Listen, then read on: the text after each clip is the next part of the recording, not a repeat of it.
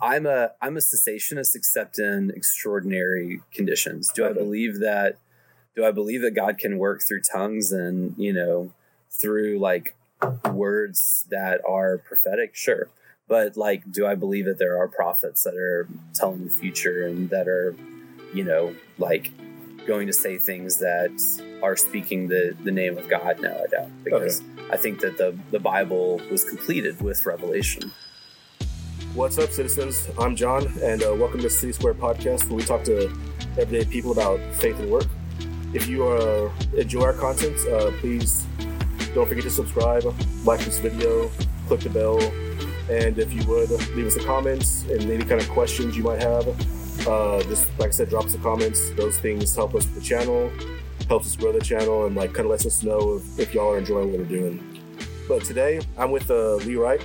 He's the uh, college minister of the Reformed University Fellowship uh, at U T S A, University of Texas at San Antonio. What's going on, man? Hey, man. How are you doing? Doing great. It's a pleasure to be here. Thanks for inviting me into your backyard. I uh, hope everybody can enjoy uh, the nice fencing that we have behind us, and uh, just the uh, the fact that we're getting to enjoy some fresh air. I know, man. This is the first time that I've ever been, recorded one of these like uh, in person. We're usually uh, on Zoom or Riverside, and so I'm actually kind of excited to be able to, to do this in, in person, man. But how's the cigar? Uh, it's it's quite nice. I um, enjoy cigars, and John has been a a great um, discipler of cigars for me, and so I uh, have have enjoyed his presence and um, and his wisdom in this. So thank you, John. Like, we first uh, met, was it about a year ago? At Starbucks? Ooh, probably. When did you move here? It's been, I think, in March. It'll be eighteen months. Okay. Yeah. Yeah. We met shortly after you moved here, I believe. Yeah. Yeah. yeah. So I think it was sometime in the fall of twenty twenty-one. That's so that's right, that's, a, that's the time that we met. So yeah. It's been good since then, man. Yeah. So uh, I've heard it before, but a pretty good chunk of the people who are going to be uh, watching this or listening to this later haven't. Would you mind sharing some of your stories, some of your testimony? Yeah, yeah, absolutely. Um, so I am from North Texas, uh, in a small town called Granbury. Born and raised there. Um, I, if if you know much about the town or know much about North Texas, a lot of places are um, pretty Christian-y. And um, I think my identity would have even been as, uh, you know, a good a good Christian kid, just like most people that I had Uh, grown up with. Um, yeah. So was raised in that kind of like Baptist-y culture. Um, I, so interestingly enough, as part of my life story is that I was baptized as an infant um, at, in a Presbyterian church in Alabama, but then I was raised in this Baptist-y culture, um, made a profession of faith at a very young age, about six years old. Um, I remember the day, the time, you know, all of that. Um, but then also for many years of my life, definitely struggled with assurance of faith and if I was doing things the right way. So uh, like many people who grow up in that kind of culture, uh, felt like I needed to pray a Lord's Prayer um, in order to uh, confess my sin, pray a sinner's prayer, excuse me, and uh, confess my sin and, you know, receive Jesus. And um, it would, I, I realize now in hindsight that it was my way of dealing with conviction and dealing with um, just the pain of guilt and shame. Um, and then whenever I felt like I needed Jesus. Um, and it wasn't until college where I was praying that prayer on a weekly, almost a daily basis, that I realized there, there needs to be something else. And so I um, was an athlete, and I had a track teammate who had just encouraged me that uh, there's something called assurance of faith. And, um, that if I, like, if I'm one of Christ, then I, there's no turning back. And so, um, that, you know, there's once and for all justification. Anyway, she didn't get into all of that, but that was, that was a big part of what was really freeing for me to, to realize that, um, I didn't have to earn my salvation in any way, like even with a prayer. And so, um, I went to a Baptist college in Alabama called Samford University. Uh, it was a very in- instrumental, informative um, time of my life.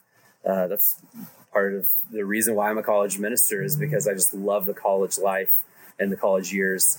Um, and so from eighteen to twenty-two, I, you know, played sports, continued on that trajectory, but then also um, was planning on being a physician. And so I did a pre-med degree. And at the end of my college years, uh, really in one summer, the Lord just uh, confirmed the desire, um, really kind of implanted, confirmed, and then delivered on a desire for me to do full-time ministry. And so um, that was a huge change. And then the next year I ended up uh, going to seminary uh, in Saint Louis, Missouri. I ended up meeting my wife there. Um, I heard about R U F in college, but I was never involved with it. And my wife, when we had met, she had just come off of the field of doing a two-year long internship with R U F. And so the short version of the story is that she really taught me uh, and helped me appreciate more about R U F. And, um, and you know, we're now serving together at the University of Texas at San Antonio. This is my ninth year of doing campus ministry. I did six years uh, at the University of Central Florida, and this is my third year Uh, at U T S A in San Antonio. Um, and I'm an ordained uh, minister in the P C A, uh, which stands for Presbyterian Church in America. So we can get into that a little bit. Yeah, man, definitely. Yeah. So like when you were in seminary, you studied uh, counseling, right? Yeah. So I did a master's of divinity and a master's of counseling. So like you studied medicine, you studied theology, you studied counseling. So like you've studied like everything. You've kind of I was a math studied. major at one point. I, yeah, I uh, yeah, I've I've studied a lot of different things. That's that's for sure. Yeah. Not only you studied God, but you also studied the entire person. That's that, that makes me sound a lot smarter than I actually am. So yeah, that's funny. So. I think I assume this was probably the, something you had to like wrestle with, right? So like you were basically born into like a your family is I assume it's Presbyterian, at least in the beginning, because you were baptized as a baby. Um, yeah, I mean that's that's a long, very drawn out story, but um, my yeah part like part of my family is Presbyterian. My, gotcha. The mom's side of my family, um, my dad's side of my of the family is Presbyterian now, but. Okay. Um, Yeah, so it was in in many ways, and that, that's what is like interesting about this is that I was raised Presbyterian, but also in the sense that that baptism was was told to me as though it was a christening, okay. and that I needed to be baptized later on, um, which is like definitely not typical for uh, Presbyterians. Um, so yeah, I mean, like I practiced my and. My children have been uh, were baptized as as babies, and you know that was that that's a big part of like our family story, like my family. But um, but in some ways, like I was confused as a child, like what was that thing that happened whenever I was little? Yeah, it's like I was gonna. That's what I was gonna. What I was gonna get to is because you said you kind of you, you ended up growing up in the in the Baptist church, mm-hmm. and um, I think I think I'm assuming. Which may be a mistake, that more people are more familiar maybe with the Baptist understanding of baptism, at mm-hmm. least that probably watch this maybe. Sure. And so like, was there like a, like wrestle with understanding your baptism going from like Presbyterian to Baptist to back to Presbyterian and like, yeah, did that first oh, baptism definitely. count and like, definitely. what was it like to work through that? Definitely. So I, I was rebaptized. Well, It was it was actually told to me that I was baptized for the first time, but then I realized that I was rebaptized. um, so uh, yeah, I was baptized at the Baptist Church uh, my senior year of of high school, um, and yeah, I mean, I, I was kind of told like this is what baptism is. I remember also a youth like a youth person at the Baptist Church I went to who had like.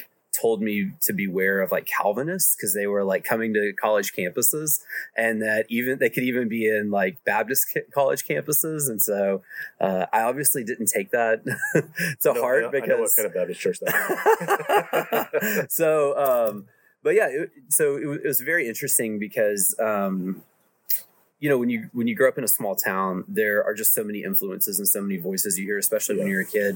And so, um, so like, religiously, theologically, for the longest time, I had an extremely narrow, like, view of like who God was. And honestly, I didn't even know that much either. Yeah. So, um, so I, I would, and, and again, like to go back to it, like I was an athlete, I was a jock. I didn't really care about that stuff. Like being a pre-med major meant that I, like I was even joking with somebody about this earlier, but seriously, I didn't read a book in college. And then now I read like a couple books a month, you know? So it's like, it, it was a complete change and a complete turnaround. That's awesome, man. Mm-hmm. That's, I'm impressed that you got through college without reading a book. There's a joke that like, if you're, if you're, if you're smart enough, you can get through life without working. um, so you had mentioned like you had, you were wrestling like with a lot of guilt. Mm. I think it was probably when you were in high school, right? Uh, high school and college. High school and college. Yep. Yeah. And so like, how did you get like, can you explain like how you kind of got freed from that? Yeah. Yeah. So, uh, one part was just like having a good friend. So it really began like my senior year of high school, having a good friend who was on my soccer team, who really in, in many ways, like imitated who Jesus was in his kindness. The experiences that I had had with like people in youth group, people who called themselves Christian, was that they were two-faced and they were hip- hypocritical, or they were really stuck up. And so I just didn't really want anything to do with that. Like, culture, um, either like either three of those cultures, I guess. Um, and so, but I, I really found, um, just a lot of joy in like being around this guy. And so, um, he would do like Bible studies on my soccer team. And I was like, man, this is like, I want to learn from him. I want to know for know about like more about Jesus.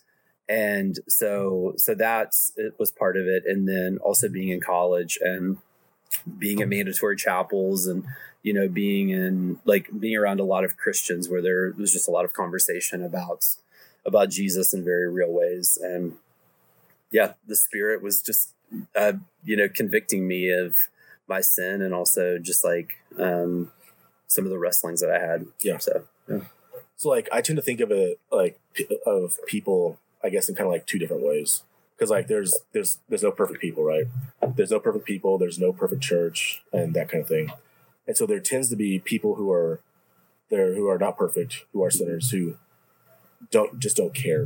Mm-hmm. And then there's people who who are who have the self-awareness, but they don't want to stay where they're at, mm-hmm. and they they want to pursue Christ and they mm-hmm. want to to grow in their faith and they don't want to sin anymore, and they actually want to grow and mature. Mm-hmm. And they're this. They're both people are sinners, not perfect, mm. but one of them is like, I don't care. I'm not the problem. Somebody else is. And mm. it's like, I am a problem and I don't want to be any longer. Mm. And it sounds like you started to become maybe around some more of those people yeah. and had like the healthy community, the healthy local body yeah. who that y'all were able to like sharpen each other mm-hmm. and you were ended up being freed from, they helped you be freed from what you were wrestling with. Yeah. That's a, that's a great definition. And, you know, what's interesting is it was, I was on a cross country team, um, at, at Samford at yeah. the college. And we had thirteen guys on this team.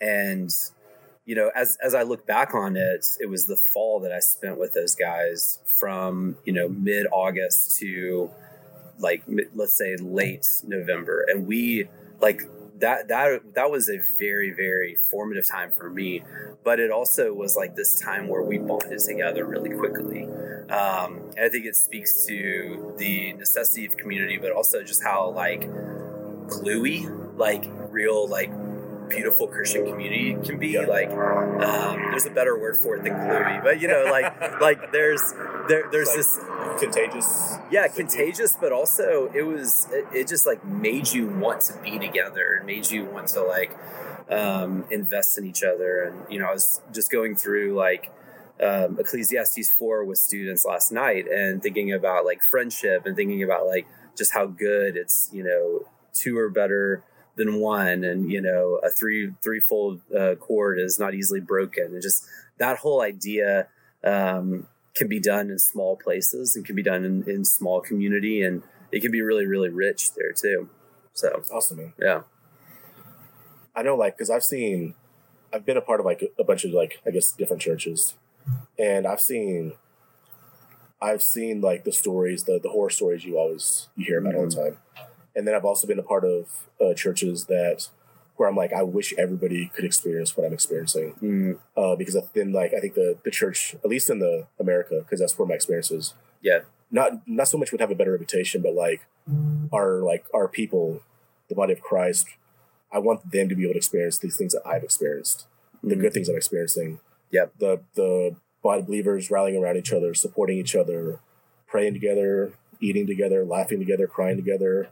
Uh, seeing needs, seeing needs, and then actually meeting them, mm-hmm. uh, discipling each other. I mean, reading the word together, like all that stuff is phenomenal. Mm-hmm. And I, I'm like, my, I, I wish Christians, that was normal for all Christians, mm-hmm. but unfortunately that's not, that's quite often more than not. That's not always the case.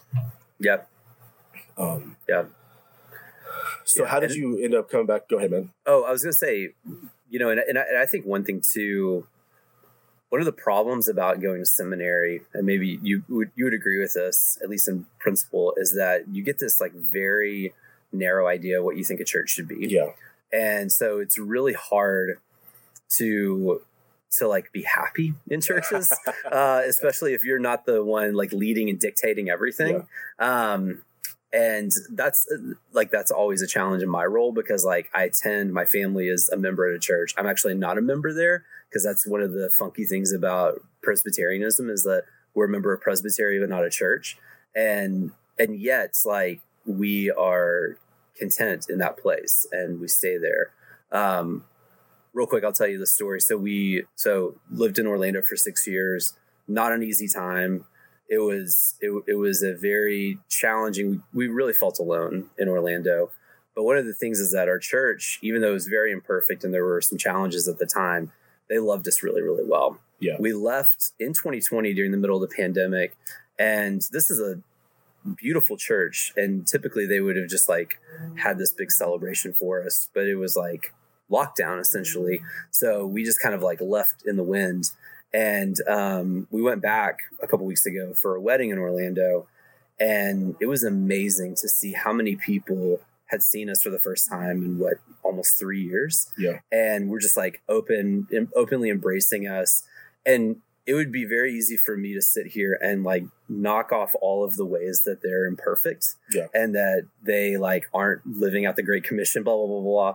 But um, yeah. like there's, there's just something beautiful about a church who like really embraces people. Right. And um, so I like, am more content with less, I would say, um, because of that experience, but also just like really grateful that there are churches where like you can be loved. And yeah. Um, yeah, one of the cool things about my role is that I don't have like Sunday, I, I don't have a, an official role on Sunday. So I get to preach out at a lot of different churches. So we can talk about that later, but I've, I've definitely seen a broad landscape of Presbyterian and Reformed churches, and it's been really cool. It's been humbling to see that too. No, dude, I look forward to getting to that here in a little bit. Yeah. So I guess in a sense, man, how did you get back to your roots?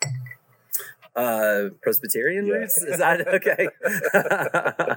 um, yeah. So, so when I went to college in Birmingham, um, I lived with my grandparents. That was one of the ways that I could afford going to Samford. And they were members, um, essentially founding members at Briarwood Presbyterian, which is uh, one of, if not the largest uh, church in the P C A. And um, I just kind of like went there with them. And so it was an easy way to go there. I remember there was one Sunday where the pastor was like, okay, I'm preaching on predestination this week. And that was one of the words that I heard that I just need to stay away from. And I was like, oh man, this is not going to be good. And it ended up like really challenging me. And I was really grateful that like, that's how, that's how God functions with his plan. Um, and so, yeah, um, it, it took a little while, and there, there were, as a college student, I'm, I'm sure you may have been like this at some, to some extent, you kind of like fish around at different things, but I just kept going back to that church. Um, and so that's, yeah, that, that's essentially the story.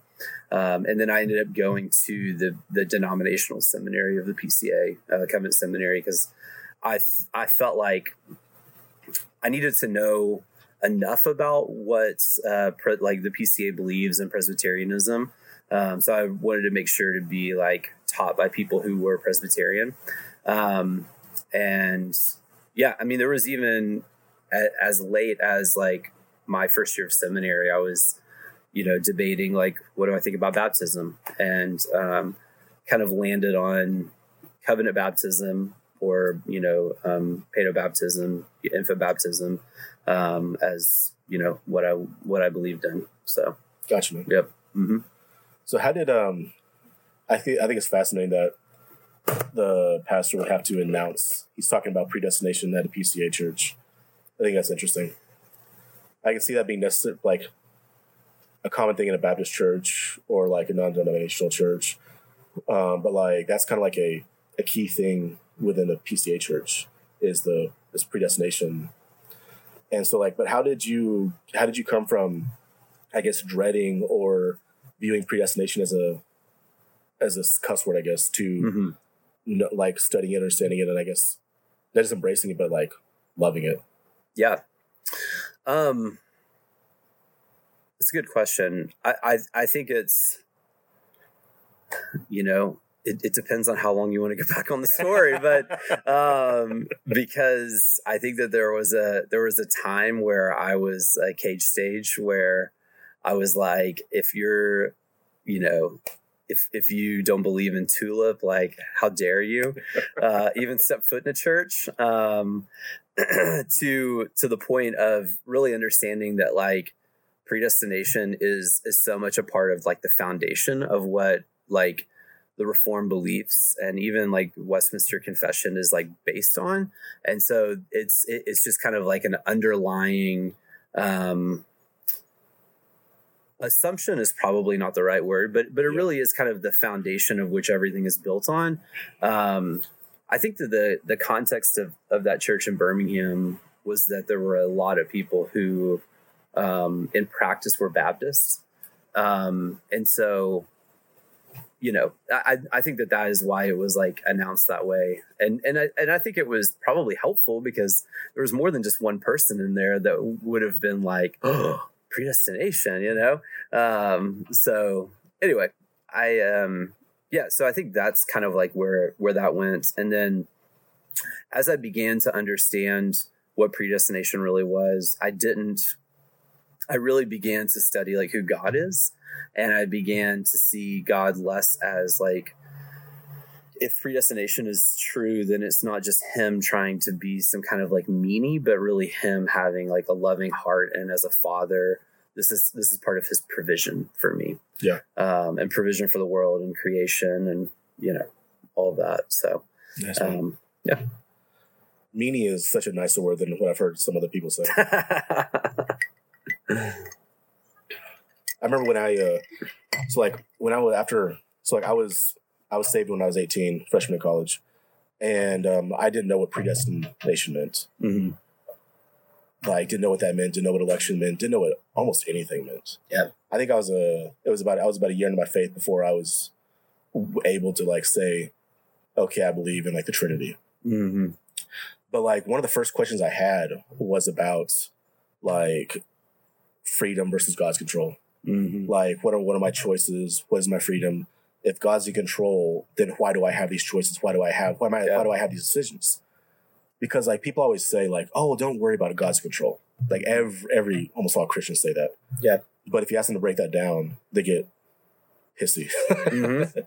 and oh, so like, I remember going to like a college retreat in Fort Worth, and the bus asking lies like, how do how do I have these choices or free will? Mm-hmm. And like God is in control. And people nearly threw up because like, I don't, there's somebody said like, I don't know how you could even have the audacity to ask such a question. Mm. And like, I'm like, and I'm like, maybe a couple years, couple months into the faith. Yeah. And I was like, all right, fine. Mm-hmm. Like, that's fine. We won't talk about that stuff. Yeah.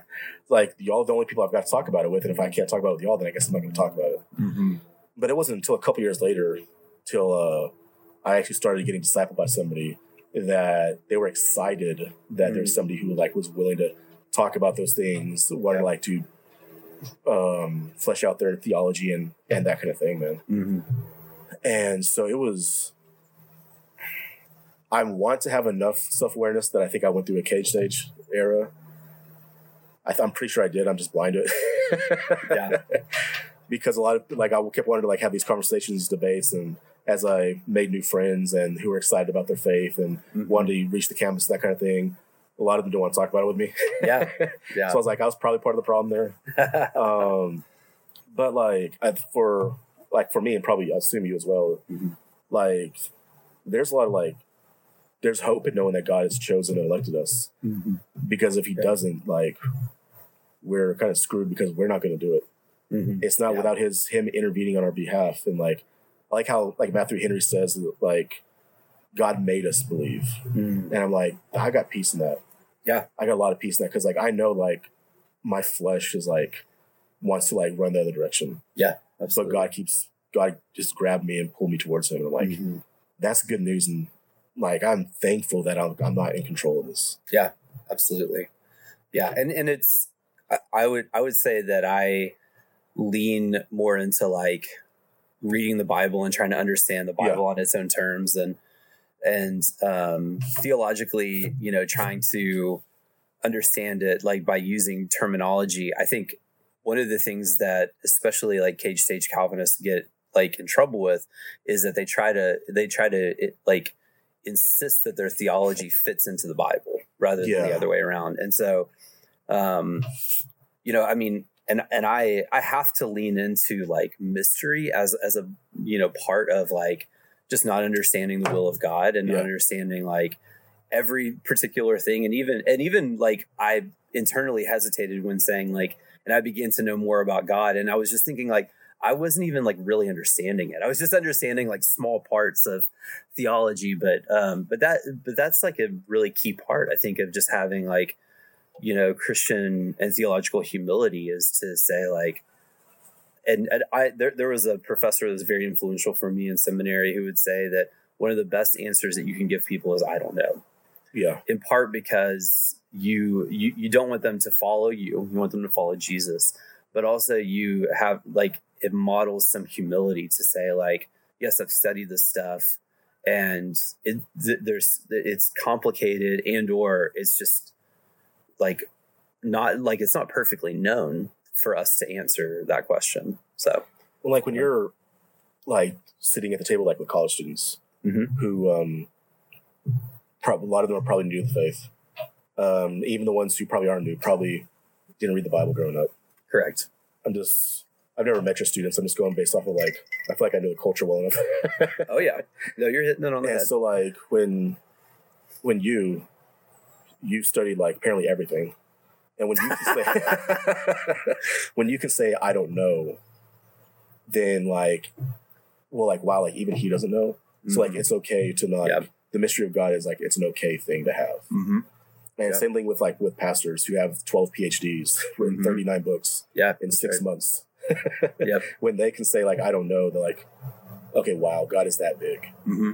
And like in the West, man, we have a hard time with, I don't know. Yeah. We like to have the answers for everything. Yeah. We've had a lot of answers for a lot of stuff.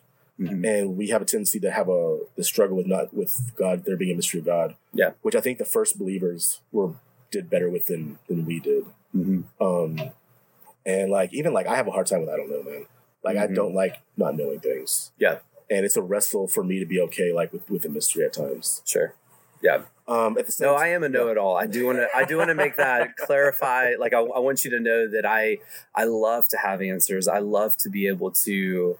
I mean, it, it, it's actually really sweet to be able to have a conversation with a student. Yeah. To be able to explain to them, like, for instance, I was able to explain double imputation to students yesterday, one of whom had never heard of that before. Can you break that down? Um, so the idea of of Jesus taking on our sin and okay. him giving his righteousness to us.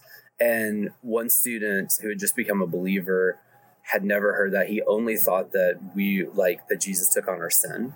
And so he was freed of that. And so he was thankful of it. And he had never heard that like Jesus' righteousness is given to us. Yeah. And so the, that, that Which idea news, was amazing. Yeah. Like, like in, in many ways he lit up. And yeah. so it was exciting and it, and it's really fun to do that. Yeah. And it, and my pride loves it too. But I, I think that like my, my call on campus is not to do that all the time. Yeah. Um, and, and if that is my call on campus, I probably need to leave. um, because yeah, I, I will, I, I will make it all about me. Yeah. And I, I will make it all about following me instead of following Jesus. Yeah. I definitely don't want to like, I don't want to take anything away from the importance of teaching for sure. Oh yeah, yeah. Definitely. Um, man, there was something else I wanted to go back to, but we missed it. But um, you want to share a little bit about what the Westminster Confession is? Yeah, so um, it was so it's a document that was written in the sixteen forties, um, and it is it's the document that is like the standards by which like uh, the the P C A has as it's like theological standards. Um, so the Westminster Confession. For for us, I would say is, is definitely not equal to the, the Bible. I think that's that's a really that that's the first thing that I make sure to help students understand, um, because they're the ones that are most prone, in my opinion, uh, in my experience, to like want to make that everything. So they're not they're not equal to the Bible, but they're a helpful guide. They're good guardrails uh, for us to understand theologically, like. What we believe, what is uh, essentially what is Reformed theology. Um, and it's particular for like Presbyterian um, beliefs. Um, so as a P C A minister, um, and by the way, do you want me to explain what the P C A is too? Because I, because I realize that we're in Texas and there's probably not a lot of people who know what yeah, P C A is. Yeah, I think there's like twelve P C A churches in Texas. um, I thought about that earlier. But I was like, I don't want to feel like we have to define everything. That's okay. But I mean, since you mentioned it, it's probably a good idea. I always define everything because I always assume that no one knows anything. So the P C A is Presbyterian Church in America. Uh, just notice Tim Keller's um, denomination. I absolutely love Tim Keller or R C Sproul. If you like R C Sproul, uh, I got to meet him right before he passed away uh, when awesome. I was in Florida. Um, you know, it is a very small denomination. I think that's something to be said. I so, bet you really there. One though, man. Yeah, I bet you there are more Baptists in South Texas than there are Presbyterians in the United States. P C A Presbyterians. We have about three hundred sixty thousand P C A members, so it's tiny compared to how big the U S is, uh, how big the S B C is. Um, but in terms of like Presbyterians are generally. Um, more educated, are generally like writing a lot, are generally involved with a lot of conversations, debates. Anyway, so so there is, you're you're right in saying that like they're influential. Um, but in the scope of Christianity in the U S in particular, we're small. Um, and so, yeah, so that's the that's the denomination that I come from. Um, I have, I, I've had a lot of really interesting conversations about this all. I'll add this to, um, I'm Presbyterian because that's the family, that, that's the crazy family that I chose to belong with, um, and that I still belong to. Um, but because I went to a Southern Baptist church, I actually have a lot of Baptist friends. Um, I connected with John because he reached out to me. He he failed to mention this on Messenger randomly, and we connected that way. And so I met this stranger at this uh, coffee shop, and I he didn't even have a clear picture on his Facebook profile, so I had no idea what he what he really was going to look like. Um, and yeah, so like I really in in practicing like Christianity. I really want to be like ecumenical in my practice and in, in the sense that I want to believe that like Jesus works past the P C A um, and even Reformed, you know, pr- like Reformed people. Um, and so like I have pretty broad friendships and even I try to read pretty broadly too. Um, I try to read Christians who are in churches. Um, but I also, you know, I, I I know people in a lot of different denominations who I really respect and really like value their their thoughts, and we would we would differ in a lot of different ways, um, you know, pretty broadly. But um, yeah, I mean, in one practice um, was that I was part of an Ash Wednesday service with the Episcopal group on campus um, at uh, at U C F whenever I was there in Florida, and it was actually a really cool and really beautiful service, um, the details of which at times I would I was like nervous about because I didn't understand it. But looking at it uh, from like a thirty thousand foot view, I could definitely appreciate and say like Jesus was glorified in this. And so um, so that was that was really cool and and really helpful. So nice, man. Yeah. Anyway, went off on a rabbit trail there, but no, that's cool. Like I have had, I haven't, I haven't had a choice throughout most of like my Christian life and my life, like church planning, pastoring.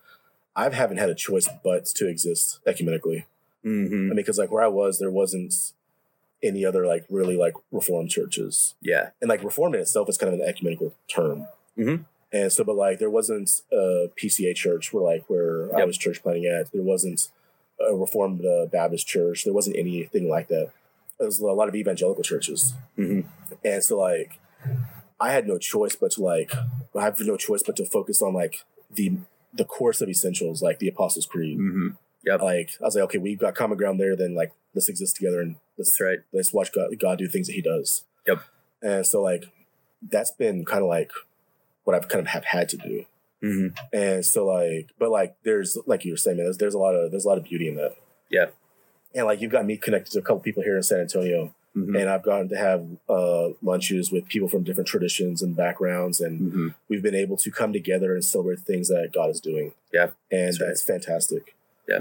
Um, it's nice to like, I guess to have a tribe mm-hmm. that you can get together with and focus on like the more the more like secondary doctrines that you hold dear and totally. Enjoy those things together. Yep. But there's also value in like getting within the broader umbrella mm-hmm. and celebrating things together as well. Yeah. And absolutely. Like a lot of people are going to be really confused in heaven when, mm-hmm. with who they're going to be uh, sitting at the table with. yeah. Yeah. I think, and, and this is something that's like coming to South Texas has been really good and convicting for me. Um, I've begun to like learn about like, Pentecostalism in South Texas. And um, at first I was completely skeptical of it because yeah. I, I just had like very strong lines of like what was true and what was like the gospel essentially. And, um, and as I've learned more about it and as I've met more people and as I've talked about it, I have honest, have honestly had to be humbled and say like, God is doing something here. Um, for instance, the largest ministry at U T S A's campus by a long shot is a Pentecostal ministry. Yeah. Um, and in meeting, you know, a number of those students, I don't say like that person's definitely not a Christian, right. you know? Um, and so there, there's, there's something that's happening there. And uh, I think it was actually Tim Keller. He's, he's come and spoken at like R U F trainings before. And he, he was the first person that I had ever heard of say, we need to see what's happening in the Pentecostal church, pray for it, and in, in some way, like, learn from it, but also just, like, witness how God is at work there. Um, and that was really humbling to hear from an insanely smart guy and uh, from a guy who has devoted his entire life to being in the P C A as well. Um, and a cessationist, you know, uh, to throw out another term for the, for the podcast today. But, uh, you know, so, so anyway, there, I, I really do think that there is like a humility that Jesus calls us to, um, that we'll continue to learn in our life. Um, what is this, what is this cessationism? Cessationism is the, uh, gosh, I'm not going to be able to define it really like perfectly. I shouldn't have even said it. Um, it is it's people uh, that don't believe that God works miraculously anymore, right? It, it, essentially, yeah. That there's. I was joking. Thank you for for tripping me up on my own words. Um, yeah, that um, that the gifts of the Spirit, um, that there are uh, that there are gifts which have ceased to uh, exist. And they cease um, with the apostles. Past, right? Yeah, past the apostles. Yes. And those correct. Would be like speaking in tongues, miraculous healings. Y- yes, for the sake of worship. Yeah. Yeah. Okay. Yeah. Mm-hmm. Yeah. Because um, we could say that we're speaking in tongues if you say something to me in Spanish. Would you say there's a misunderstanding about what that word means? Uh, Cessationism yeah. or tongues? Uh, yes. Geez, man. cessationism. um, yes, uh, because I think that the the assumption is that these are people who don't believe that Jesus does miraculous things, um, and that he is. Uh, And, and that we just need to be really educated in our in our Christianity. Um, and and I, I also think that, that that also bleeds into this idea that like like that the Christians that are cessationists are also not looking for God to work in yeah. miraculous ways. Um, and I I'm longing for him to work in miraculous ways. If he converts one person through R U F this summer, semester, that's miraculous. Um, so that's kind of why I always um, have an issue with the term miraculous. Yeah. Like, well, God, the miraculous gifts don't exist anymore. Yeah, that's right. Work anymore. I always have an issue when people say that, when people use that word, because to me, that's a that's a broad thing. Like, I think yeah. my salvation is a, is a miracle. Absolutely. I think my sanctification yeah. is a miracle. Yeah. Um, I think when, like, I am more, with the moments that I am just a tiny bit more concerned about the edification of the body than myself, that's a miracle. Yeah. Or more concerned about a lost person, like that's a miracle. And yeah, whenever mm-hmm. I show hints of like generosity and yeah. fruits of the spirit, I think those are miraculous things that the spirit is doing. Yeah. And so I always have an issue when people use that term very close knit to just yeah. mean a couple of gifts. Yeah. No, that's true. That's yeah, that's a good it's a good response. So you're a cessationist? Uh, yeah, in the sense of that's that's the way uh, that's the way that I would believe. Do you that. have and to that, be one to be P C A? Uh, yes. Okay. I mean, you would you would have to like majorly explain. Um, and so I I, I will say this: have to probably wasn't a fair way to put it. Yeah, I'm a I'm a cessationist, except in extraordinary conditions. Do okay. I believe that? Do I believe that God can work through tongues and, you know, through like words that are prophetic? Sure. But like, do I believe that there are prophets that are telling the future and that are, you know, like going to say things that are speaking the, the name of God? No, I don't. Because okay. I think that the, the Bible was completed with revelation. Gotcha. All right. Mm-hmm.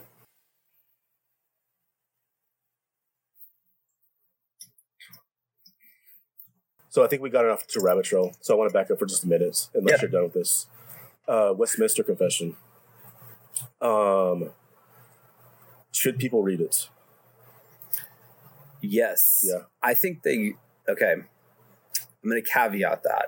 Yes and or. Okay. Um, if if you want to, if you want to have a good understanding of like these are kind of like the blanket beliefs of Reformed Christians. Cause I, I even think like Reformed Baptists would not, not one hundred percent agree with it, but, but agree with a lot of it. Um, it it's a great document. I would hope so, man. Yeah, yeah. It's a great document. If you want, if, if you want a better, um, document for devotional purposes, I would go to the Heidelberg Catechism.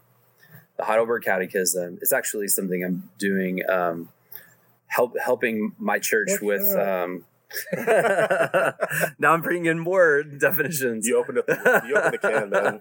You said you like to define everything. That's right. I do. I do. Well, it's all my education, right? right. um, so the Heidelberg Catechism. I honestly didn't know that much about it until I was um, until I was in seminary, but it is significantly more devotional. Yeah. I mean, the first question, what is your only comfort in life and in death? Like there are no questions. There's nothing that's that emotionally, as emotionally gripping and as beautiful in its words as the, as like in, inside the Westminster Confession. And so as a document, the Westminster Confession is really great. As a devotional tool, reading something like the Heidelberg Catechism, like just makes your heart want to jump.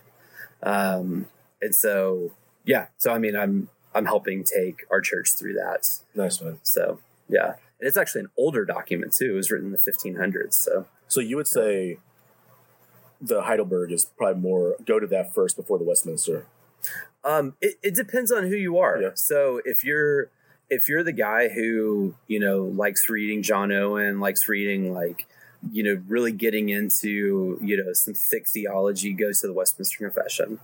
Um, but if you're if you're more, I hate to say more devotionally driven, but especially like for like a secular person, like if, you know, if I have a student come to faith, they really want to know more about theology, I'm going to send them to Heidelberg before I'm going to send them to Westminster. Um, but Westminster is like, it, it lays out a ton of like really, really good information. It's extremely thorough.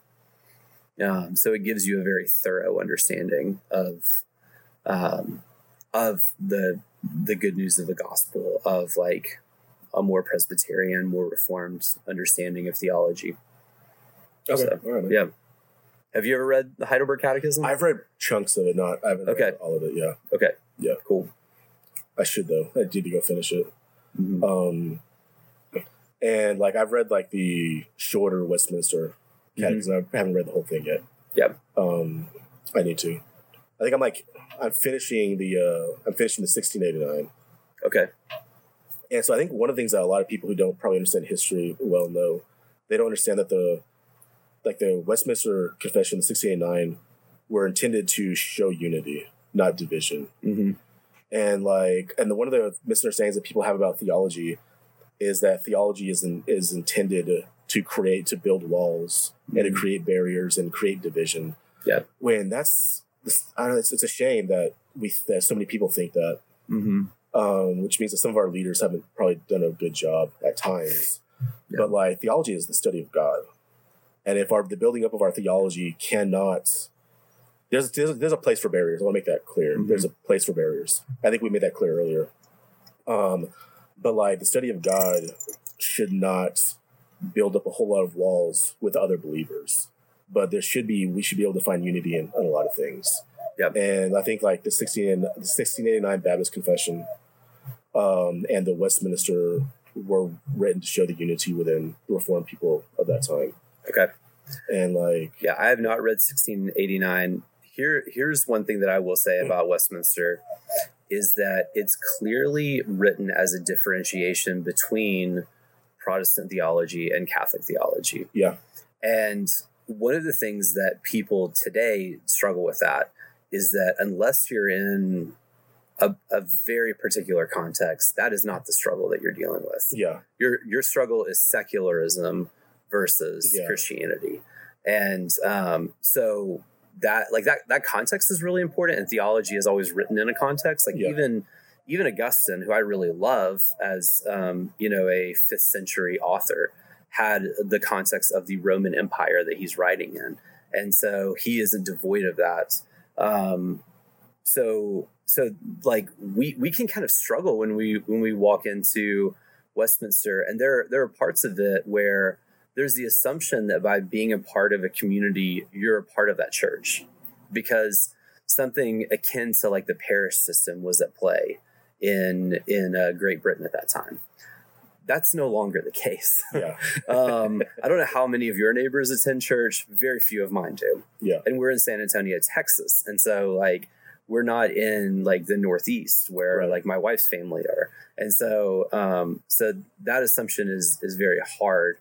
Um, and so, I mean, that, that's even something that like, there's the, the New City Catechism that, um, doesn't have as much of that, like Catholic versus Protestant, like underbelly to it. Um, and there's, there's some other things that have, that have been written that are, that are really trying to show like the goodness and the beauty of Jesus in light of a secular context. Um, so, yeah. So I haven't read the New City Catechism. Mm-hmm. Uh, I'm assuming I should. Yeah. Yeah. Sure. Yeah. Uh, it sounds like you have. Uh, yeah. And my, my kids go through it every nice. Sunday as well. Okay, mm-hmm. cool. Yeah. Mm-hmm. Yeah. It's, it's, it's fifty-two weeks. So it's, um, yeah. So you can do one a week and get it in a year. Cool. Mm-hmm. Yeah. So you said pretty earlier that we were too harsh when we talked about the Asbury revival. Mm-hmm. Why is that? Too critical, critical is what I said. I didn't say harsh. Words matter, right, John? Um, I do. Yeah. So, um, and and the reason that I say that is that I can often be critical, and and I think yeah. that I again, am, am speaking to my own like disposition toward things where, you know, from from the outside you're hearing like there's this pouring of the Holy Spirit happening. Um, yeah, I think there's a couple of things that that I would say, and and it's not in response to like any of the content that you guys said. I thought that was good. One is that, as far as I know, the only people that have been critical of the Asbury Confession are other Christians. The Asbury what? Uh, the Asbury. Edit that out. The Asbury, the Asbury revival, um, as it's as it's being known, um, are are Christians, and um, I think that in America we have a tendency to like bite each other. That's fair. And I have been in so many contexts where it, it, it feels like Christians are the ones that are at each other constantly. Yeah. A, a second one that just happened is, you know, there, there were, uh, I think a couple of like Super Bowl spots for the He Gets Us campaign. I don't know the content of it. I've, you know, I've, I've watched some of the commercials. I don't fully agree with it. Um, one of my responses to that is, uh, I'm really grateful that they were there and not Pornhub. Um, yeah. And so there's a sense where, like, you know, Jesus is, is being talked about. And I actually also, like, without even knowing that, and I had that comment elsewhere that, uh, like I have, I have a friend who's part of a church in Missouri who helps sponsor He Gets Us. And then the He Gets Us people, whoever they are, actually like push people from his, his part of Missouri, like his way to his church. And so it's a, it's an entity in and of itself, but it really wants to try to get people who are curious about Jesus into churches. Um, and I wasn't aware of that until he had said something about it. Um, so, you know, there are these two things that are happening right now that in some way it's like God is somehow moving through those things. And I don't fully understand it. And I don't, and, and I'm probably not going to participate in this, but like, I, I just kind of want to be open to the potential of like God working and God moving through that. So I think that, that, that was kind of my, that was my posture toward it. Um, and my hope that it would be, it would, you know, that God would be at work there. Yeah. So that's weird. Yeah. So like, does that make sense? No, no, do you, yeah, do you have sure. any questions about that? Um, yeah. So after we started talking, I remember you and I had a very brief exchange on Facebook about the whole He Gets Us thing. And so my, my mental note was, I was going to ask you about that also. Okay. Um, but since we're talking about the whole, like the Asbury revival thing, I think, I don't know if I'm, I think I mentioned it earlier that I tend to be like, I'm skeptical of almost all things. Yeah. Um, and so, like, I am skeptical about the about the event, uh, but I in my skepticism I try to be like hope like hopeful at the same time. Yeah. And my whole one of my deals is is like I don't think we should call it a revival because we don't there's we don't know yet. Okay. And it's like we don't know because we won't be able to witness a lot of the fruits till years down the road. Sure. And so like that's part of my deal. Okay. Is like, I don't think like during the first Great Awakening, they're like, there's a Great Awakening happening right now. Mm. But it's like, we saw the fruit from that later on down, down the road. Yeah. And a lot of great things came out of that. Um, and so like, I, I'm skeptical because of like the school's affiliations within theology and that kind of thing. Like they're the traditions they're affiliated with, um, have a lot of a, like what we call, probably call heresy. Like, I think, like, that school's affiliated with, like, the holiness, mm-hmm. and that d- part of their doctrine is a sinless perfectionism, mm-hmm. and, like, that kind of, like, I'm not okay with that. Yeah. I don't think you probably are either. No. And so that kind of was like, well, I'm not sure about that. Mm-hmm. I don't think they were honest about how they said it was fully organic, because mm-hmm. uh, we learned that there was a mass email that went out that told students mm-hmm. to go there, and the thing happened. So that kind of bothered me, because it wasn't, I don't think that was kind of like a, that was like, it wasn't a scheduled event, but after like a handful of students stayed and prayed and sang songs, the president was like, hey, there's students here doing that. Y'all should go be part of that. Mm-hmm. And then the thing took off. Yeah. And so that kind of felt like a, a political, like a political thing. Like politicians are really good about telling the truth and lying at the same time. Mm-hmm. I kind of like got that vibe from that. Mm-hmm. Um, and so like part of my deal is I don't see, like when I look at scripture, I don't see like, especially like when you look at like new, the New Testament, the missionary journeys of the apostles, they're not trying to start revivals. But right. in the U in the U S, within like a lot of our uh, sub Christian subcultures, church subcultures, mm-hmm. there's this desire to always like, how can we create a new revival and that kind of mm-hmm. thing, which I think kind of comes from Charles Finney. Mm-hmm. And like I've mentioned, we mentioned Charles Finney a lot in previous episodes. Yeah, yeah. And so like, I'm not really cool with Charles Finney and his practices and yeah, former Presbyterian, right? As well, former, yeah, yeah. He was removed, right? Yeah, yeah, for, for sure. Good reason. Uh-huh. And like I see a lot of his practices in this, and that mm-hmm. bothers me. Sure. Now, like God is sovereign. We both believe that mm-hmm. God works during in God works miracles. Yeah. During all sorts of situations, mm-hmm. and like, but like, there's a lot of times where God works a miracle. But just because God worked a miracle in that event doesn't mean we should make that event a practice. Mm-hmm. Um, one of my favorites is, and not that I'm saying that Asbury is equal to this, but like I've heard testimonies of dudes waking up after a night with hookers and cocaine and they just wake up bawling and like God saves them. Mm-hmm. That doesn't mean we need to go start that ministry. Correct. Yeah. Yeah. Yeah. Not that I'm saying this is equal to that. Yeah.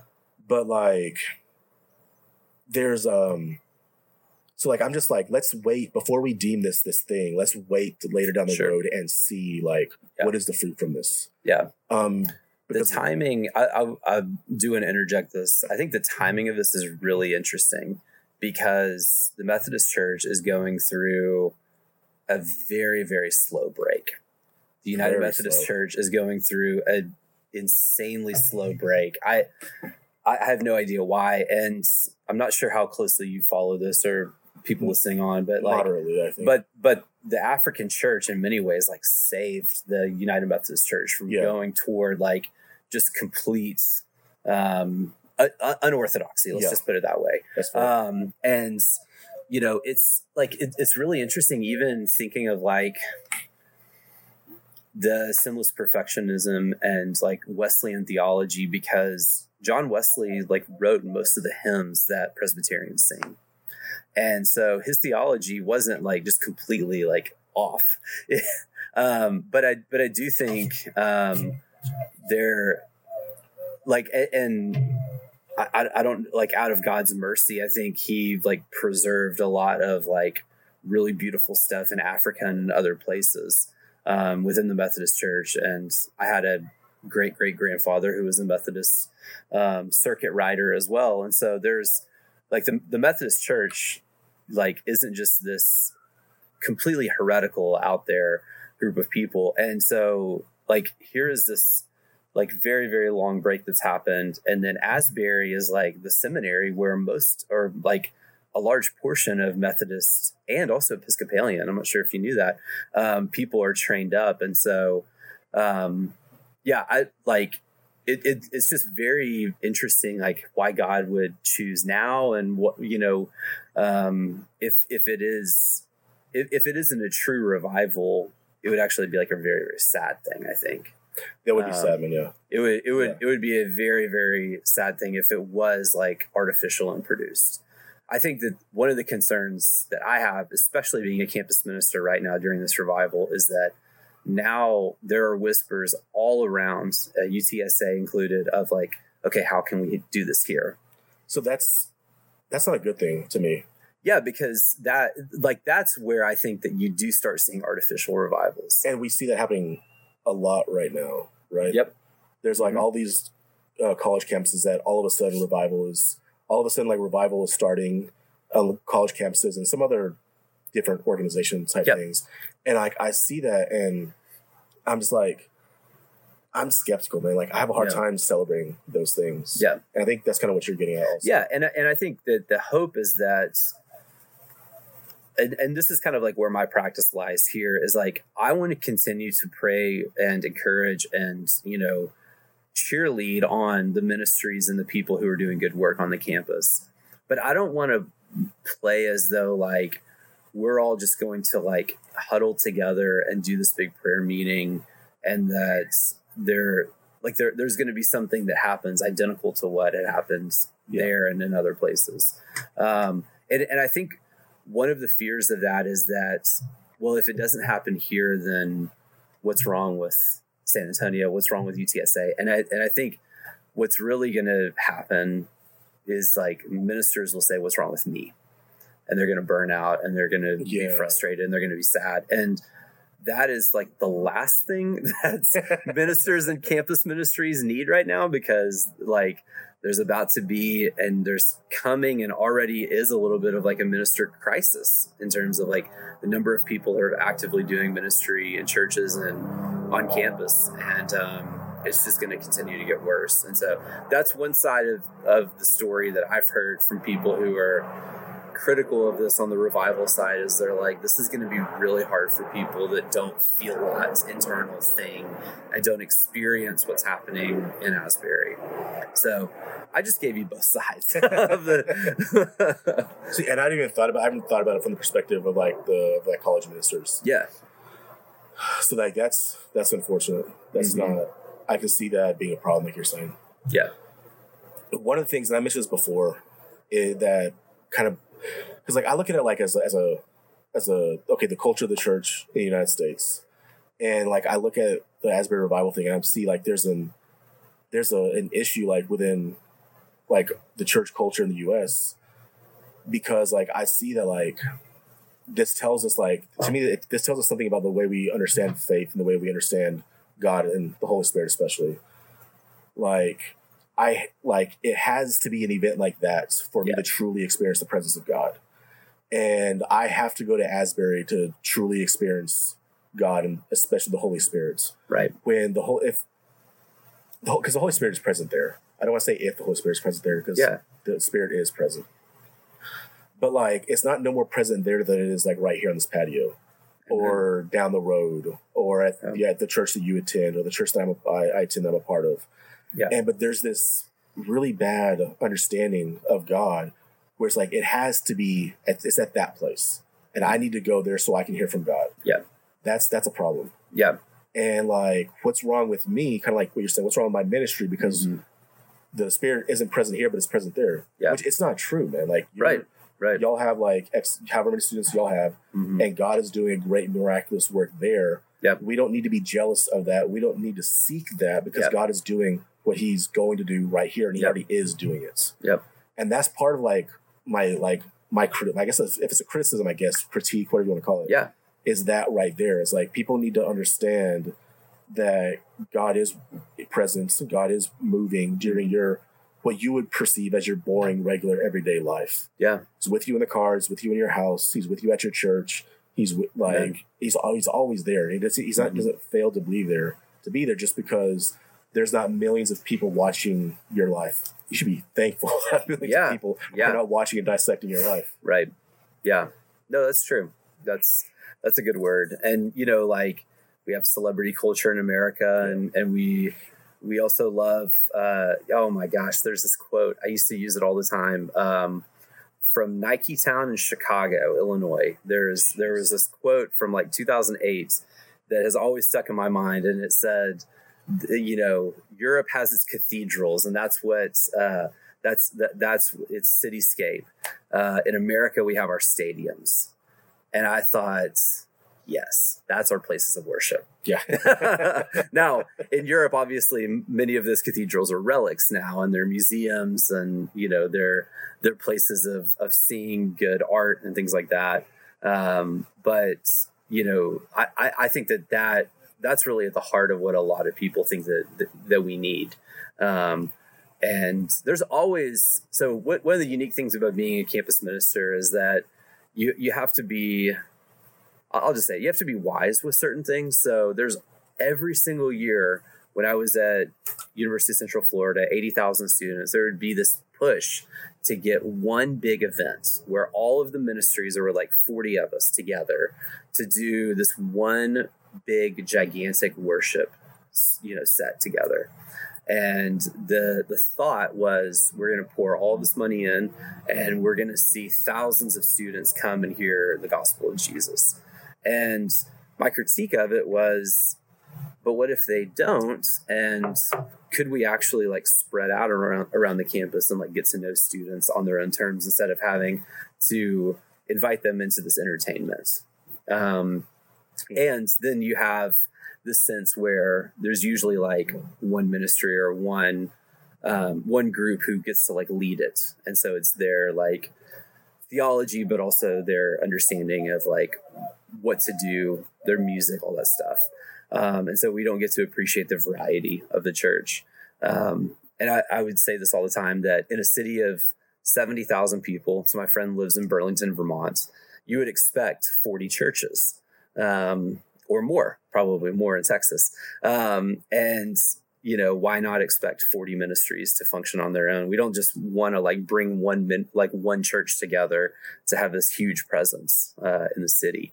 And so I'm hearing a lot more. I bring that up uh, because I, I'm hearing a lot more of that now, of like, we just need to have like one big prayer gathering. We need to have one big worship thing together in the gym, or, you know, um, somewhere, somewhere substantial. And, you know, it's all about like, if, if they, the, the idea is if they see us worshiping together, people will flock to it. Um, and, and I'm, I'm skeptical of that. Yeah, man, I, I would be too.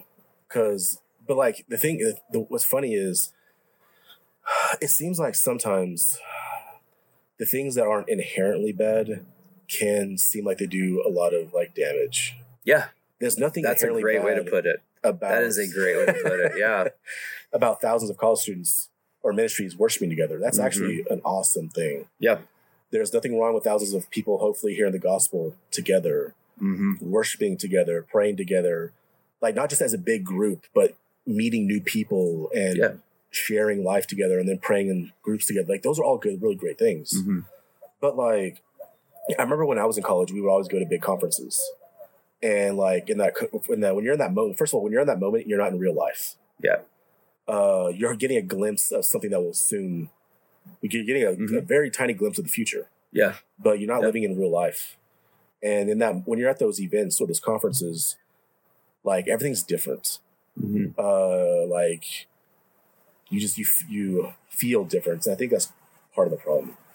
But yeah. like you you leave, like they say, like you leave on fire. That's always the way. It's always on fire. Mm-hmm. You go back to real life, and then you slowly go back to the person you were before you went to the event or that conference. Mm-hmm. And I remember having that conversation with my friends in college. Like, man, like okay, we're going we're going to this conference.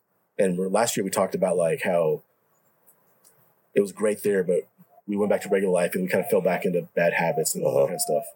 How do we change that this time? Mm. And they never, we never did. Yeah. And so like if you get this, you end up this culture where you're always chasing excitement. You're always chasing yep. that next event, that next conference. And um, that's not, that's not like the life of a Christian. Mm-hmm. That wasn't the life of the apostles. It was the life of the first church. That like, that's never been like our life. Yeah.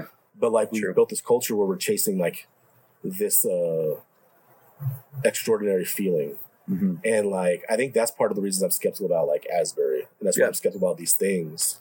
Like all those things aren't inherently bad, but they tend to do long damage because people are like, well, what's wrong with me? What's wrong with my life? What yeah. am I doing wrong? Mm-hmm. And like, I mean, like the life is like the life, this life is a struggle. Yeah, it, it is. It's, it's a battle between like it's, you're battling your flesh like all the time. Mm-hmm. But that's why it's important to be like with your regular, ordinary local body yeah. of people where you get together.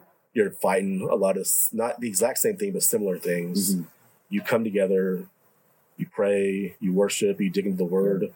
and you also just like enjoy life together. Yeah. Um, what one of the things that I wanted to say too is like, yes, everything you said. One thing that I've really tried to encourage my students is, first of all, I never want them to say anything critical about another ministry ever, because I, I like if, if you're a Christian ministry on campus, like my hope and, and really like, I, I think it's true is that they're proclaiming the good news of Jesus. Yeah. And because because I feel that way about like, you know, the other things that we talked about, like I, I don't feel like we need to have like a negative, you know, posture towards them, but actually to have like friendships who with people who are Christians of other denominations. I like I'm kind of hoping we modeled we're modeling that here in having this conversation. And I feel like this podcast has done a good job of modeling that and saying, like, there can be, you can have friendships outside of your church, outside of your circle, outside of your book club, outside of people that, that believe the same things. Um, and so that's something that, that I try to model and like getting to know B S M director, the Chi Alpha folks, the, you know, crew campus minister, different people that are doing ministry around, around the city as well. Um, and that, that stuff is important because like we do like, we do believe that we are going to the new heavens, new earth together, you yep. know? And so if we believe that like everybody has already read the, the Westminster Confession of Faith, like we're going to be sorely disappointed. Yeah. Definitely. Um, and if we believe that everyone is literate, we're going to be disappointed. um, and so anyway, like that, like that, that's a hope that I have for students. And because like, I really do want them to just appreciate Christians. I want them to know Christians. I want them to be able to like have iron sharpens iron conversations and not just with like people that believe like the same exact stuff that they do. Yeah. So on that note,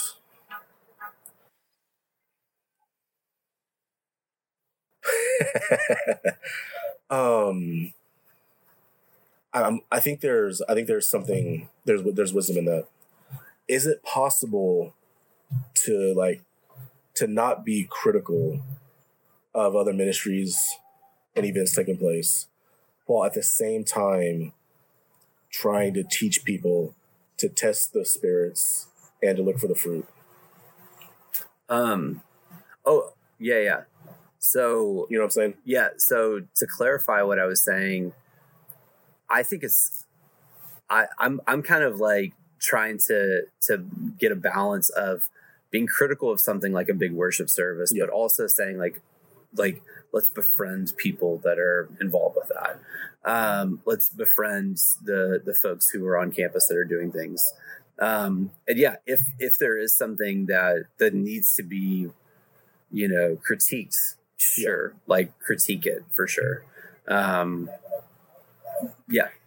I, I don't know if that helps.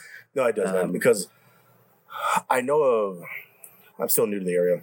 Because I, I don't believe in blind, just, hey, we're okay with everybody. I love everybody. And, that, yeah. and that's that's actually the reason why I brought up the word ecumenical, because typically what ecumenical means is I don't care what anyone else believes. I just want to get along with everybody. Yeah, that tends to and, be that. That's not good. And that is, uh, that's an excuse for people just to do whatever they want yeah. and actually to not care about each other.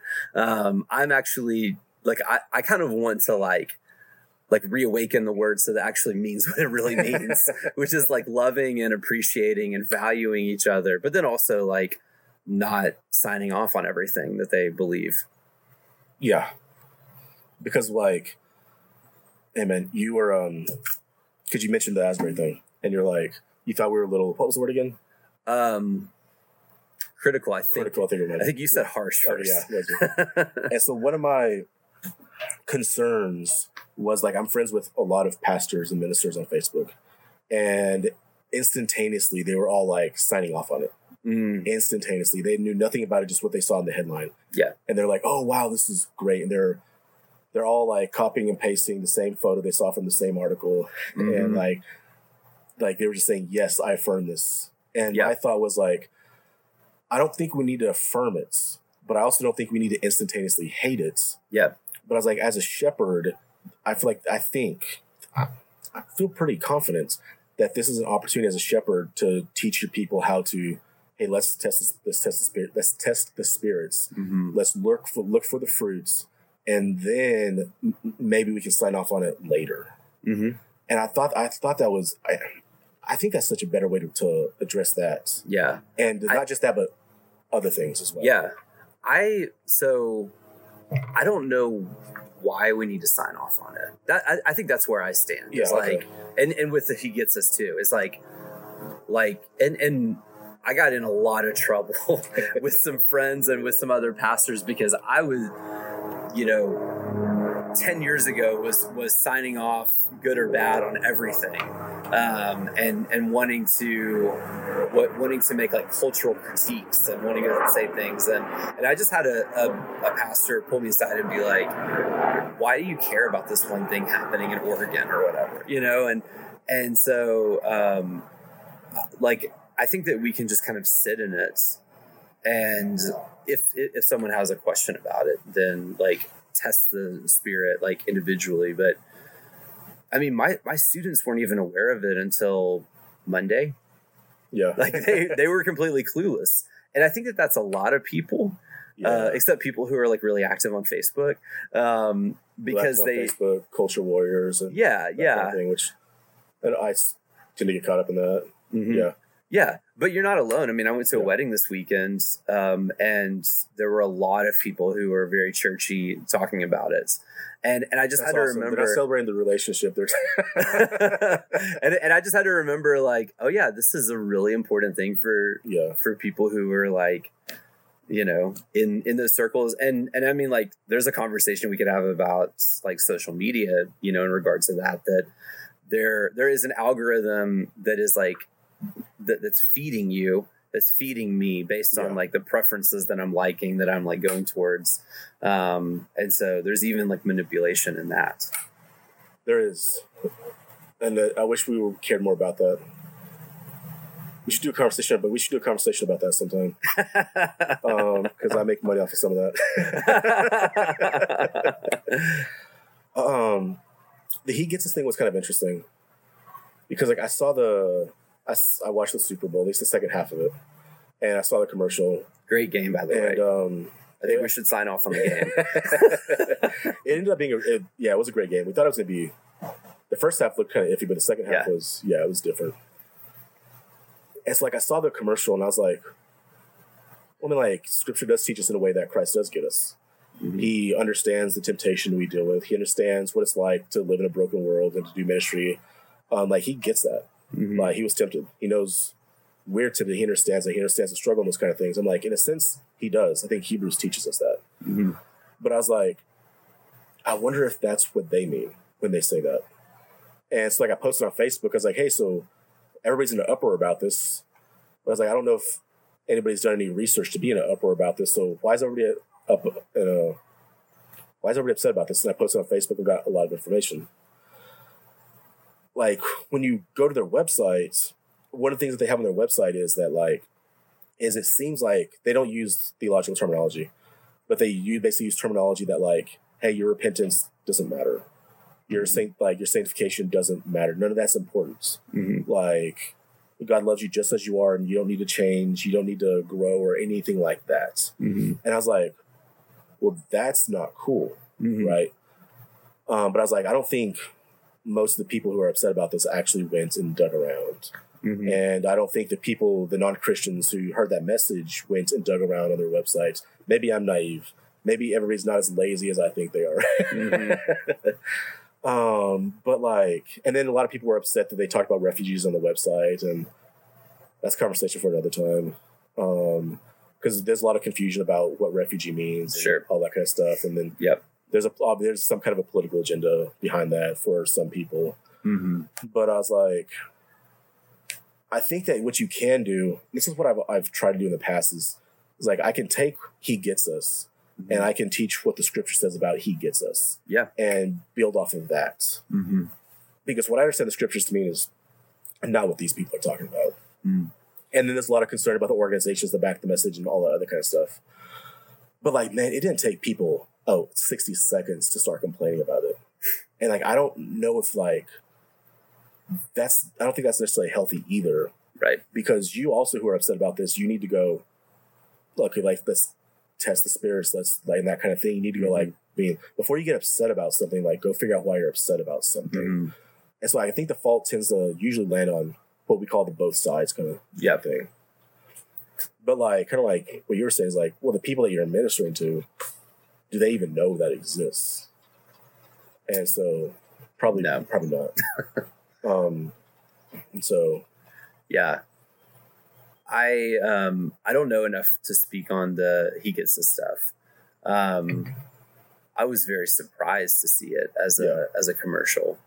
I've been surprised in seeing it. And I think, you know, what, what one of the things that I, that I think it's trying to highlight that I can affirm is the nearness of God. Yeah. And that Jesus was a real human being and was a real human who experienced pain and experienced, yes, you know, challenges and experience, yeah, like hardship, and knows what it's like. Like in one, I, I'm thinking of like one scene in one of those commercials where there are people like fighting each other who, as you look at them, you can tell that they're from different political strands. And, you know, my my interpretation of that is that he gets both of them. And like that's that, that's actually a pretty loud message. Um, and unfortunately, I don't think that a lot of churches say that. Yeah. And I don't think that secular people, and I'm using that in a very broad sense, but people that just aren't exposed to Christianity and aren't exposed to religion at all, um, do not do not know that. And so my hope would actually be to like help them see that and, and understand like the nearness of Jesus, like in the presence of your pain and your sorrow and, you know, your humanity. Um, and that he also like was human himself and that he wasn't an activist, you know what I'm saying? So, um, yeah, anyway, it's, it's an interesting, um, yeah, we could probably have a whole other show about that. So, so you're gonna have to cut a ton of this. I don't know where you're gonna start. That's a uh, somebody else's job. There you go. So, did you want to share a little bit more about R U F then? Yeah, I had spent no time sharing about R U F. Right. So, um, because like I know a lot of like college ministry friends I know have never heard of it. Yeah, yeah. Um, yeah, so R U F stands for Reformed University Fellowship. It's kind of a mouthful. So I actually don't mind it when people on campus call it rough because it's, uh, it, it's sometimes more to even say the acronym than just to say rough. Um, yeah, I mean, it's, it is the ministry of the P C A, Presbyterian Church in America. Um, I, I think the reason that a lot of people haven't heard of it is that it had like very small beginnings. Like, you know, in two thousand, I think we only had forty ministries nationwide and now we have one hundred eighty. Oh, and so there's been, there's been a lot of expansion, a lot of growth um, that's happened in R U F, which has been really cool. Um, yeah. I mean, I think that it's, It's it's a really unique ministry because it's not like I, I do my fundraising for this ministry, but also churches in the P C A help fund it. And so That's cool. I'm I'm not just tied to one particular church or, you know, one particular like presbyteries or like, you know, um, group of churches. Um, but then but then there's just a ton of freedom that I have on campus to be able to um move within like different circles of people. And so there's not this like, you know, direct magnetism between like P C A church kids and R U F. Um, although that's cool when it happens. Um, and in fact, at U T S A, there's so few P C A students that end up going there that I, uh, I, I just have to go and meet other people. So, Um, yeah, so, so R U F, uh, we actually turned fifty this year, which our denomination does too. Oh, so, it's been around that long. Yeah. So it's been Dang. around, it's been around for a long time. It was mostly in like South Carolina and Mississippi from the beginning. And so very humble beginnings. Um, and then like around two thousand just started growing a lot more and expanding, um, all over the place. So we actually have a number of ministries, I think fourteen ministries in the state of Texas. Um, So you said fourteen? Yeah, fourteen, yeah. Um, which is the most of any state. Uh, but I know there's probably one hundred B S M ministries in Texas. um, so, yeah. And and I, I think, too, like, man, I just recognize, like, how small I am and how small R U F is in the scope of everything. Um, but I love the ministry because, again, there's a lot of freedom. There's a lot of what what. One of the things that we really want to emphasize is like being pastoral with students. And, you know, that that's kind of a thin line because in being pastoral, you don't want to like tell them that you're the church or that like yeah. your organization is the church. And so we constantly push people to the church. And so that's one of the, that's one of the like presuppositions that we have in our philosophy of ministry, is that we're not the church and we want students to know the church, and we want to also value and respect. And so, um, so again, my family and I attend a local P C A church because that's part of what we believe is important. Um, and a number of our students go to the P C A church, but there's not a requirement to go to the P C A church. Um, but yeah, I mean, the way that the way that the R U F ministry functions at U T is very different than here. Uh, University of Texas, I should have clarified that, uh, in Austin or at Austin, uh, R U F is much larger. They would have a large group of a couple hundred students. They have small groups set up, a lot of leaders, a lot of student leaders that are leading those. Um, we're very small. We don't have a large group meeting.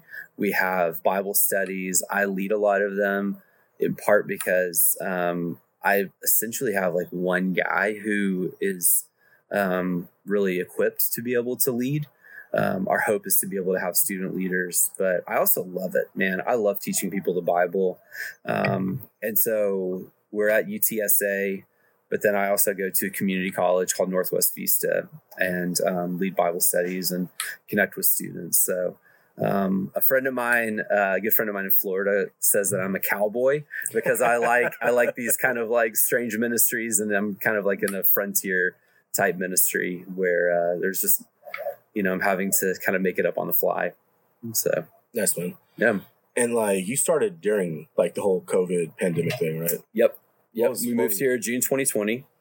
Um, it was awesome for like remodeling a house and, and moving into a neighborhood because we quickly got to know a lot of people.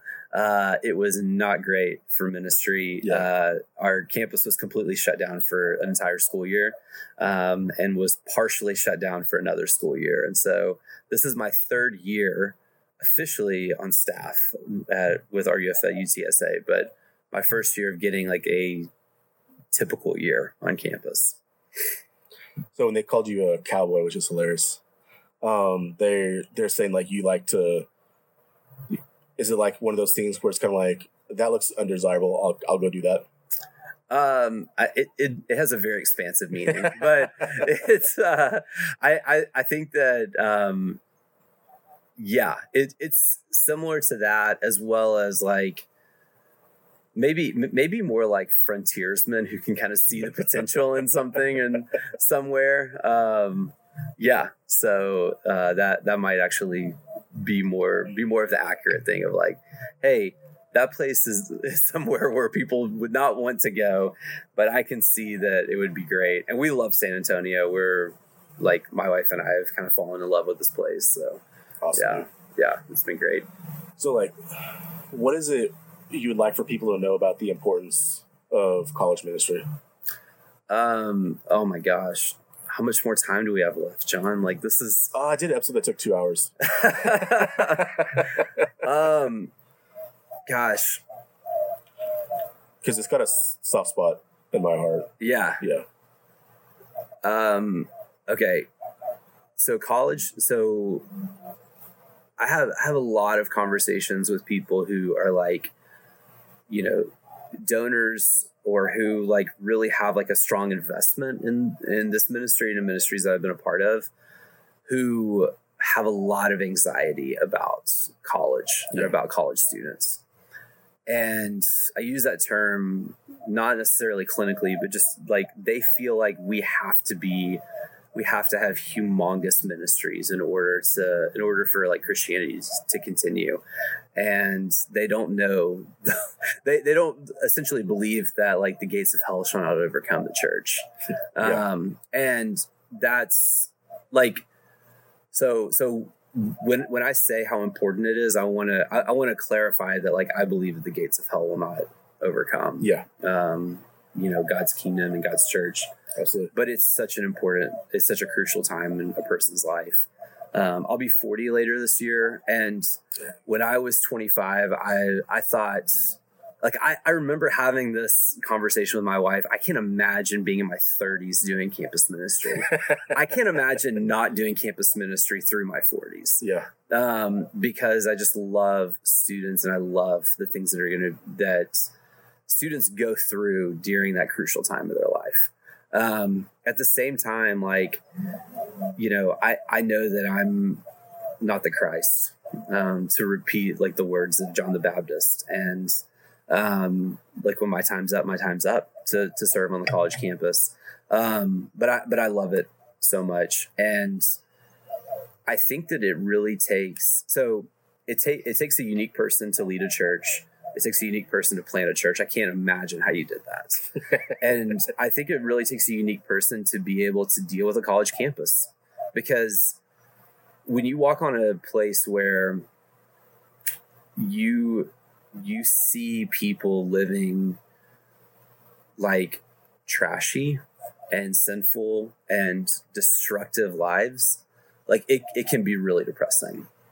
Um, Trashy is probably not the right word, but you know, just li- living in ways that are, are so contrary to what is typical and what is like, um, helpful for like uh, just a, a person, like how a person should live. I'm, I'm being very broad on purpose. That's right. Um, and so, so it can be like really like emotionally taxing being there, because like even, even your person who would walk in and say, I want to be involved with the campus ministry, and they like get involved and they're plugged in, and you just like, once you get to know someone's life, you just begin to see things that are, are just really despicable. Yeah. Um, and there are very few exceptions of that in my years of campus ministry.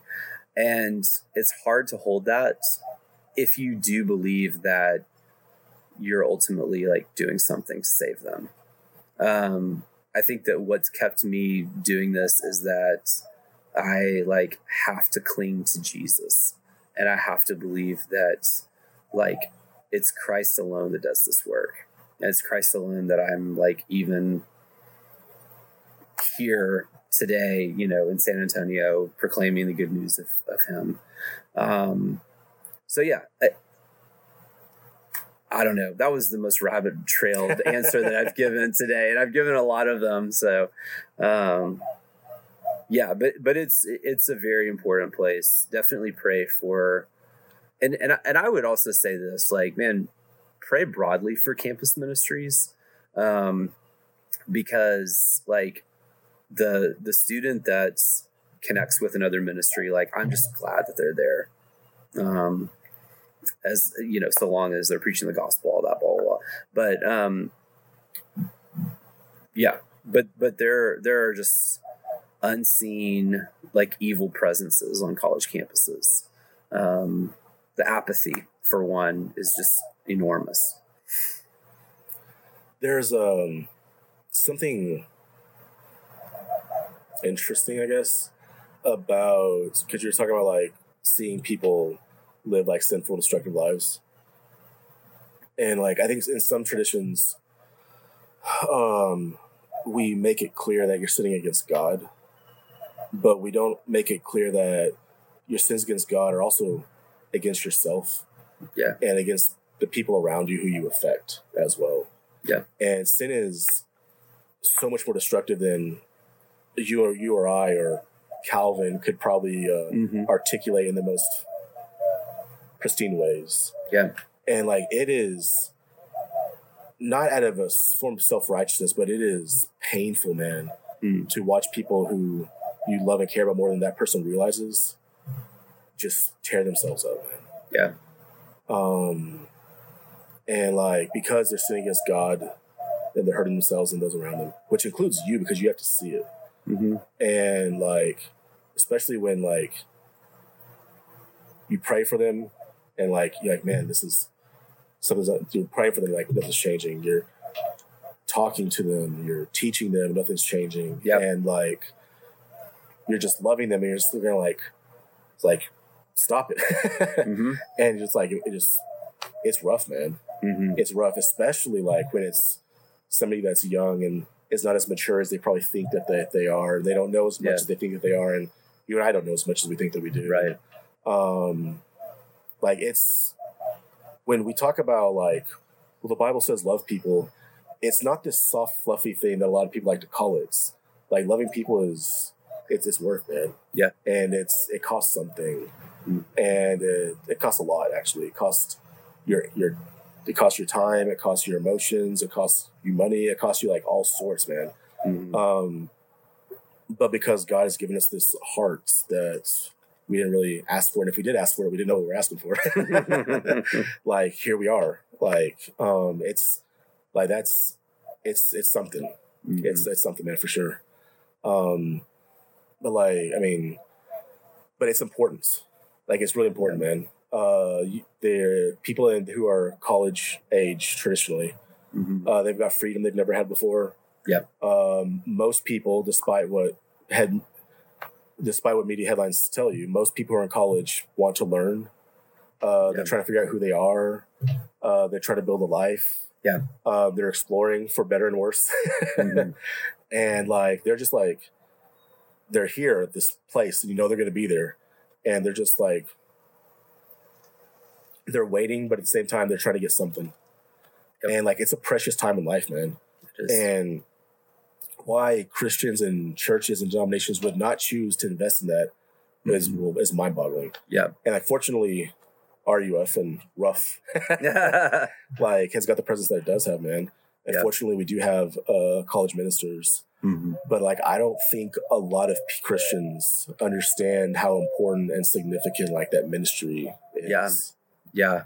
I mean, here's, here's an example that I just thought of. I had, had a meeting with a guy who is running a, um, a Christian camp in New Mexico. And he went to a university that I'd randomly heard of in, uh, in Maine, small, maybe fifteen hundred students. And, um, and he said, yeah, we, we started up a, a Christian ministry on campus. And I was like, wow, how many students were there there? Two. Yeah, that was my life. Two students. Um, and, and, and that's not a critique of yeah. this guy. That's just, that, that's honestly the, like, why, I mean, like, we need to have ministries that have yeah. like five, six, seven students involved and ministers that are there, because like, without that, there will be a, a vacuum. Yeah. There, like, there will not be Christians on college campuses if you don't have college ministers that are there. Um, And, you know, I mean, there are so many people who I talk to that are like, why can't you get a hundred people together at U T S A? And, and, and I'll say, well, it's the Lord's work, but also it's actually much more difficult than you would imagine to get people to care about anything. Why don't you come down for two or three days, walk alongside me, and like, we can do this together for a couple of days. Yeah. Yeah. Yeah. I brought um, my sister-in-law along uh, for, for one day to kind of see what happens like at Northwest Vista's community college. And after doing tabling for four hours and then doing a Bible study, she was like, that was the most exhausting day I've ever had in my life. And she's a counselor. Like, she, she deals with people's problems all day. She's like, I do not know how you do that all the time. Um, but yeah, it, anyway, I'm, I'm not trying to toot my horn at all. It, it's just a different kind. And, and I love, again, I, I think that there is like a good amount of like humility, like in our institution as R U F, because I heard one of the best descriptions of like, you know, the difference between like a church planter and a senior pastor and an assistant pastor and then like a campus minister. And it's a different like workout style. And so if you like doing high intensity interval training um, type workouts, you know, that you, if, if, if that's how you like to, to work, if that's how you like your work life to be, then you're actually a great fit for an R U F type thing, because it is like high intensity workouts all the time. If you love consistency and you're a marathon runner, was the description, you'd be a great senior pastor, because you just kind of deal with like things in, in the long term, and you know that there's going to be challenges along the way, but like, you're just going, you're trucking for a long time and you're preaching every week. Um, And I'm definitely more of a high intensity interval training guy. Um, I, I can deal with, you know, the high intensity stuff, but I love having like my summers you know, and not having to to work constantly during yeah. that time. So, uh, and getting breaks during Christmas vacation and, you know, all that. So, so there is, there's that, right? Mm-hmm. Yeah. Yeah. Um, so like you're working with a uh, Gen Z, right? Mm-hmm. What is it that people don't know about Gen Z that they probably should know about? Um, I think Gen Z is honest. Is they're honest about how confused they are, um, but they don't know what to do with it. So, from a Christian perspective, it's it's actually a great window into the potential that's there for like students to actually like understand their need for for something and um, to have it filled in Jesus rather than in, you know, other things. Um, I think what is so hard for them is that they are accustomed to being bubbled. And I'm speaking it specifically in like, um, like social media terms, but also like they're, they're, they're just accustomed to being in some kind of like comfortable type setting. And so to get them out of a comfortable setting is difficult. Um, I mean, for instance, we have, you can, like even racially divide out the, the like type of medical organizations that are at U T S A. Um, there's not just like the, the pre-med, you know, group. There, there is, you know, potentially like a Hispanic pre-med group. Um, and so like that, that I think is just a picture of like how, how comfortable we can be in a particular work. Um, it, like that, that's one example, um, of, of how like Gen Z is being divided out. I don't think it's necessarily their fault either. Um, and so it's hard for people to move outside of that and to say, to even say something like, it would be good for me to be in a church with a multi-generation of people. Um, because they would probably say I need to be racially and age-wise with a group of people who would understand me and to be able to speak my language in an appropriate way. Um, not understanding that there's goodness in being outside of that. Yeah. And that that bubble is, to, to use a Gen Z terminology, is more toxic than being in a multi-generational uh, you know, setting in a church where you can, if if you're allowed to have freedom, you can have freedom to talk about things and to not just, you know, be triggered by one another. That's also Gen Z terminology. Yes, I know. No, I would think that everybody would. I think it'd be. It may not be comfortable, but it'd be better for everybody to be in something that would be like multi-generational or that kind of thing that you're talking about. I think that's. I would argue that that's probably best for everybody. Yeah. Like to be around people that are not just like you. Yeah. Uh, maybe I'm more comfortable for people, for most, for some people in the beginning. Yeah. But, but like, that would seem like the ideal. Yeah. And I'm an older millennial. I will say so, that when I, w- when I think about a boomer, I think about a, a meme and, and it like scares me to like want to be in their presence. Yeah. Um, and, and I also think of like just experiences with, with family that haven't been pleasant. Yeah. Um, what's been great about being in the P C A is that I'm around a lot of boomers whenever I'm at Presbyterian. And so my job is actually not to be a separatist. It's just on campus, but it actually is to be like friends with people who are much older than me. Yeah. And, um, and so I have to do that. You don't have a choice. Yeah, I don't. I don't. Have, well, I mean, I, I actually could choose not to go to my Presbyterian meetings, but it wouldn't be the best for me, you know. Yeah, that's funny. Mm-hmm. Um, this is the last one. What is the misconception that everybody has about Gen Z? Um, misconception everyone has about Gen Z. Man, that's hard. There's not just one. Yeah. I think one would be that they're, um, that,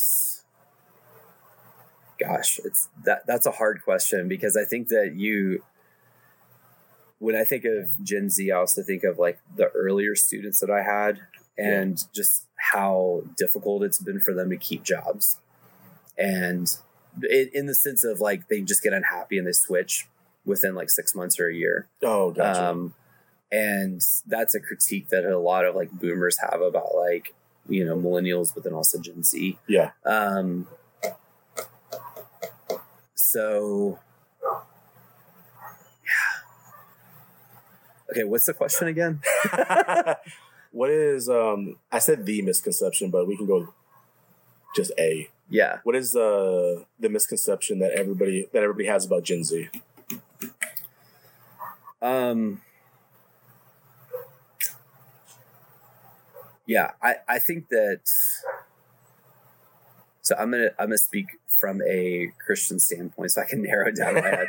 Um, I think that we are, Christians make too much of like Barna research and to okay. see how unreligious, uh, uh, like, yeah.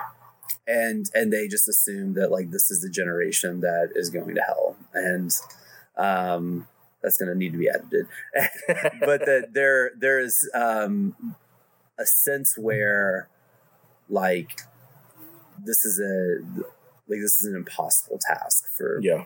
for campus ministers or for things like that. And I, I mean, it's a very secularized group of people, but it's also a group of people who have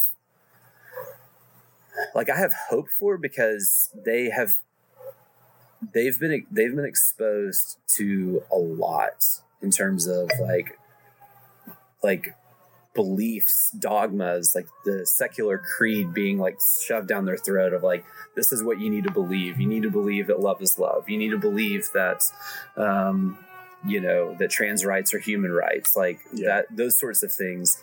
And I think that the the peeling back of some of that stuff um, is going to be really interesting to see, like how, how Christians that come out of this generation, like are able to relate to their neighbors. Whereas I think that they're like, even in like early millennial generation, like if you weren't in like cultural hotspots, you were, you, you didn't have to be around people who lived different lifestyles. Yeah. Um, who were trans, who were gay, things like that. And so there was an unfamiliarity to it. I like, I now would be able to engage with a person that was trans that walked into our church. Um, and I think that you're going to see a lot of students who have a lot of compassion for people in the same way that I think we see in the Good Samaritan parable. And so that's, I think that's really hopeful. No, that's good, man. That's fair. That's probably pretty spot on. That, yeah. Hmm. Nah, that one's got my mind going in circles.